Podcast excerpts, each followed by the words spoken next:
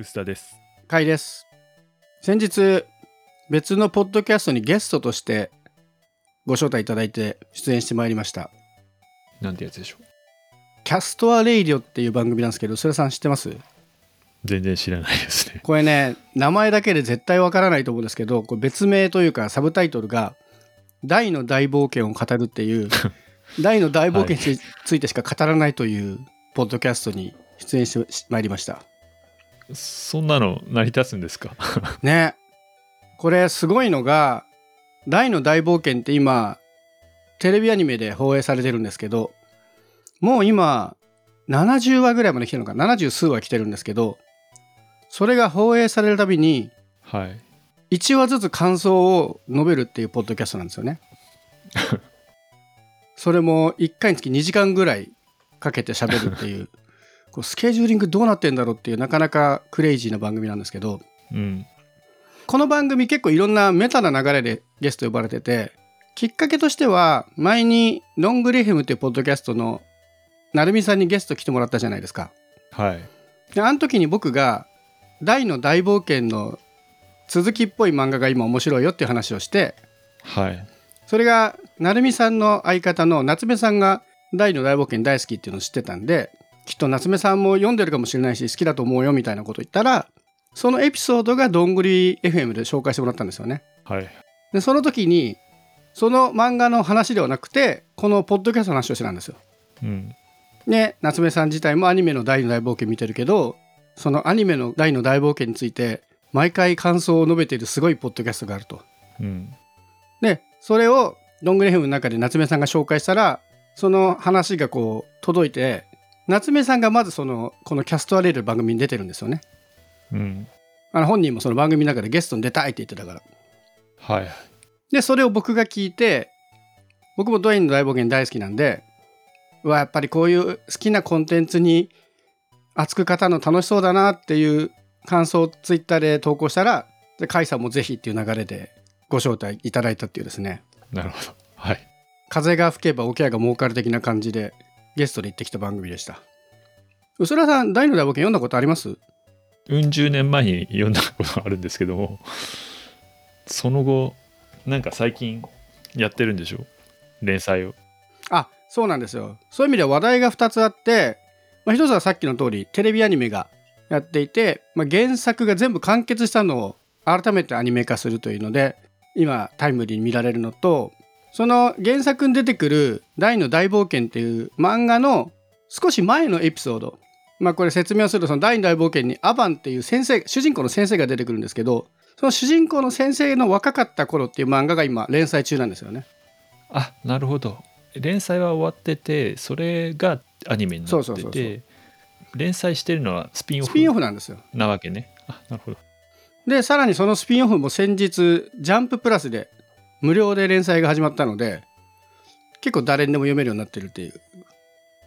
そういうのまあ割とタイムリーな作品ではありますね。でも薄田さんが読んだことあるって言ったけど全部読んだとか記憶あります？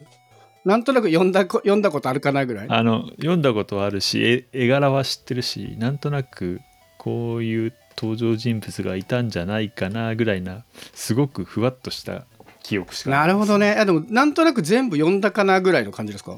いや全部は読んでないんじゃないかな多分。途中できっと落ちてるんだ。うんと思います。いいなその辺の話も本当はぜひ聞きたいところですけどまあ正直ねこの番組で大の大冒険について語ってもしょうがないぐらい向こうで語り尽くしてきたのであんまり作品について触れる気はないんですけど何せねトータルね4時間ぐらい喋ってましたね。あれだよね。アニメって20分とかですよね。アニメはね。僕が出ていない通常回ははい。アニメ20分に対して2時間ぐらい喋ってるんでそれはそれですごいことなんですけど、まあ、僕は、まあ、ゲストで言ったのでそのアニメ1話について語るんではなくて大の大冒険の漫画も含めてトータルに語りに行ったんで、まあ多少ボリュームが増えるのもしょうがないところではあるんですけど、はい。4時間。うん、前にその「どんぐり FM」っていう番組の中で夏目さんがきっと甲斐さんも大の大冒険なら4時間ぐらいほっといても喋るって言ってたんですけど本当に4時間喋ってましたね。収録に使った部分だけで2時間半ぐらいでしたからでねこの番組きっかけで僕大の大冒険を結構見直したんですけどアニメも含めて結構面白い作品の体験感だなと思ってっていうのもこれ確か伊藤大地さんがゲスト来てくれた時だと思うんですけど漫画原作のアニメがあんま見られないって話を前にしたと思うんですよ。はいストーリーほぼ一緒だしなんかわざわざあんま見ないんですよねみたいな。だから大の大冒険僕こんだけ大好きって言っておきながらアニメ全然見てないんですよね。えそうなの？そうなの。アニメは全然見てないんです。なぜならほぼ知ってる話だから。うんなんですけどこのね、まあ、これまたさらにクレイジーなんですけどこれポッドキャストを2人でやられてるんですよ。はいでそのうちの1人のまさきさんって方がポッドキャストだけじゃなくて大の大冒険のアニメの感想も全話ブログに感想書いてるんですよね。週刊ダイログという。へもうなんかその労力が本当に半端ないんですけどでなんでこの人たち僕も大の大冒険大好きなんですけど大人の時間を毎週毎週割いてまでこんだけ話せる熱量あるんだろうなというのが結構疑問でまあそれを聞いてみたんですけどうんまさきさんって方がダイログっていうブログを作ってそこで毎週考察書いてるんですよね。で実際の収録はその考察読んでから行われるらしいんですよ。相方の小田陣さんって方が読まれてそれで収録始まるんで相手の感想を見てから始まるんですよね。うんこれは確かに盛り上がっちゃうなと思いました。わかります？その感想を言い言いましょうって言っていきなりこう呼ばれてもふわっと始まるんだけどはい。だから誰かが書いたブログ映画のブログとかドラマの感想とか見るとちょっと一言言いたくなったりするじゃないですか。うんわかります。これはその熱量で生まれてるんだなっていうのがちょっと面白くて。思い返せば僕も最近映画見に行くのって2パターンなんですよね。あの本当に好きな映画監督とか俳優が出てる映画かちょっとネットでバズってる映画ドラゴンクエストユアストーリーとかねあなんか評判悪いぞどんなもんだって言って見に行ってしまうみたいなそういうのって人の感想を見てあこういう映画なんだちょっと気になるなって見に行くみたいな体験だったので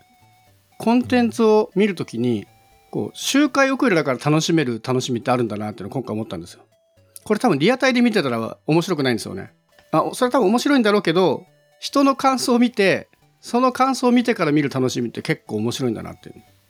まあリアタイで見てみんなで多分ツイッターでキャーキャー言うのもすごい楽しいんですけどそのラピュタとかそういうのもあるじゃないですかバルスってみんなで言うみたいな。うんそれとは別に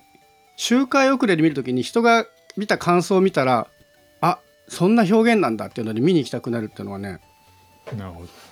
で実際にアニメって今回僕まあほぼ同じだろうから見てないっていうのがあるんですけどそのポッドキャストを聞いたりブログを読むと細かいところの違いがやっぱあるんですよね。うんでその違いが原作ファンだとえそこなんでそんな風に変えたのみたいなところが気になるんですけど、まあ、正直それ僕が最初から見るのはやっぱエネルギーかかりすぎるんですよ。うんでもそのこれぐらいの熱量のあるファンの人がここがこう違ってて面白いって言ってくれるとそこだけつまみ食いし見られるんでで結果アニメに興味を持って最新回が楽しみになるっていう割となんかね不思議なコンテンツ体験でしたね。ここの2週間ぐらい僕このポッドキャスト出るためだけにひたすらこうアニメ見たり原作の漫画を読み返したりしてたんですけどはい。こう作品がアーカイブで常に1週間2週間まあ Hulu だとね全話配信してるんですけど後から見れると好きな時間に見られるっていうメリットもあるんだけどうん。いろんな人の意見を踏まえてちょっと違う視点でほぼリアルタイムに追いついて見られるって結構面白いなと思って。うんいい体験でした。僕が今見たところだと「週刊ダイログ」まあ全然わからないですけどね。このあとダイとハドラーの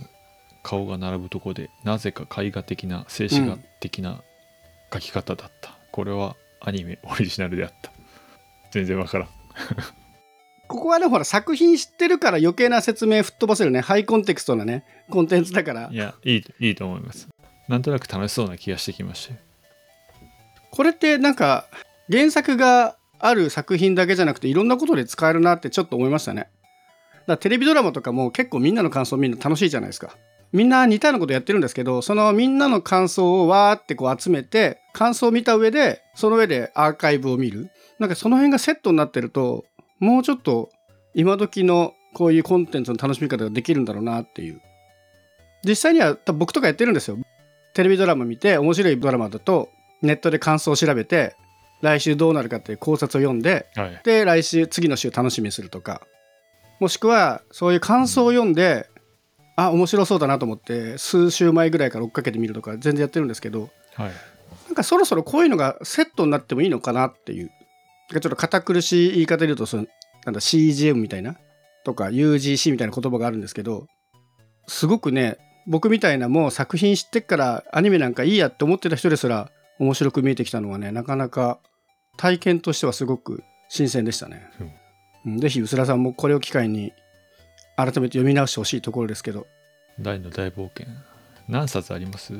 えっとね普通のコミックで30数冊はあった気がする。僕はもうですよね。文庫本で買っちゃったんで。10冊ぐらいだったらセールで着替えもいいんですけどね。えっと全37巻だそうです 多いわ。あでもね。大丈夫ですか？大丈夫というか僕はあの文庫版で買ってるんですけど文庫版だとぐっと冊数が少なくなるはずなんですよね。ほう。はい「ドラゴンクエスト第二の冒険」文庫版電子で読むと残22冊までスリム化できますね。まあ。しかも値段もそんなに悪くないですよ。679円だから。そうですね。セールまとめて買うと1万4955円だって。これが50%ポイント還元。ちょっと1万 ,1 万は。50%使えればだいぶいいんじゃないですか？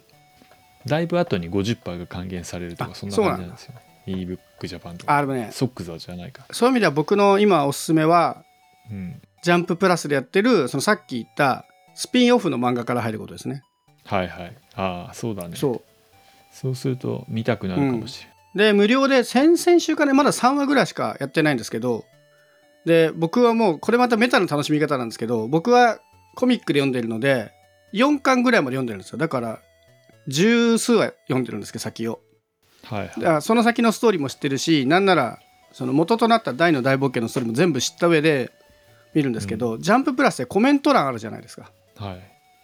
であのコメント欄が楽しいんですよね。えマジで見たことないわ。えマジですか？ジャンプラスコメント欄読まないなんて楽しみ方の半分損しますよ。めちゃくちゃ面白い。え。で見てると無料で配信されたから初めて読んだって人が結構多いんですよ、まあ、当然ですけど。わざわざコミック。そうですね。うん。面白いっていう意見が結構多いんですけど大の大冒険知ってて読んでる人と大の大冒険を知らずに読んでる人。であこれ面白いから本編読んでみようかなみたいな人も結構感想で多く見られて。うんだ導入編的にはいいのかもしれないです。よくあるスピンオフって本編知らないと面白くないのも結構あるんですよね。うん。だけどこれは僕が見てる感想の範囲ではそのスピンオフを読んでから本編読みたくなると思わせるぐらい面白そうな雰囲気ができているのでそれが多分一番いいんじゃないですかね。今から入るんだとしたら。じゃあそうします。ただまあこれが連載終了するまで読めない気がしますけど。スピンオフが終わるまで。ああじゃあ先に読んだ方がいいのかな。まあその50%え50%オフでそんなに頻繁にやれてるんですか？たまにしかないです。2 3 0は結構毎週末とかなりますね。オフっていうかポイント還元ですか？20%分ポイント還元20%そうか20%ぐらいならまあまあありますね。ブックライブもあるな。あと今大変運がいいのか悪いのか分からないんですけどあの東映不正アクセス事件というのが起きまして、はいはい大の大冒険のアニメはその被害を被って放映が止まってるんですよね、はい。でここ数週間ずっと今までのスペシャル放送回みたいなのがずっと続いてるんで。それを見れば。いやアニメに追いつくにも多分ちょうどいいタイミング。その最新話に入るんだったら。ああなるほど、まあねその大の大冒険自体についてはゲスト出演した方でだいぶ語ってるんですけどあれはおそらくハイコンテクストすぎてですね大の大冒険相当読み込んでないと全く分かんないやつなので初心者にはあまり向いてない仕上がりになってしまったのでぜひねちょっとなんとなく大の大冒険記憶にあるみたいな人とかは意外に子供っぽい絵柄とかに見えるんだけど割と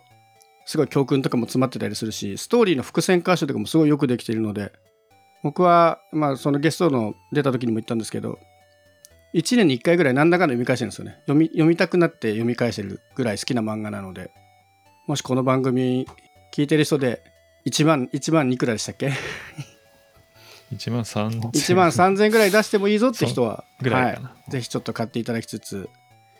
大の大冒険好きだったなーっていう人はぜひゲスト出演したその回も2時間半ぐらいありますけどぜひ聞いていただけるともうこのためだけにもう下調べして23 2週ぐらい第二大冒険してネタ出しまで準備していったんでちなみにこれ持っていった時に僕はこの番組のゲストに出るから頑張ってこんなエピソードを喋ろうとかうん。こんな話題できるよなっていうのを頑張ってこうメモを作って話題持ち込み企画で持ってったんですけどはい。なぜならすでに夏目さんがゲストに出た時に割と言いたいことを言われてしまったのでこれは同じことを言うわけにいかんと思って頑張ったんですけどその頑張りの結果あの僕のポッドキャストに成美さんが出てくれた時に言ってた「甲斐さんの番組は隙がないから感想が来ないんですよ」っていうところを言われて本当に隙がないですねって言われてそうかこういうところがいかんのかと思いました。まあね今回に関してはねさすがに人様の番組なんで頑張って準備したっていうのがあるんでもうちょっと自分の番組は好きだらけにしていこうと思うので皆さんのお便りをお待ちしております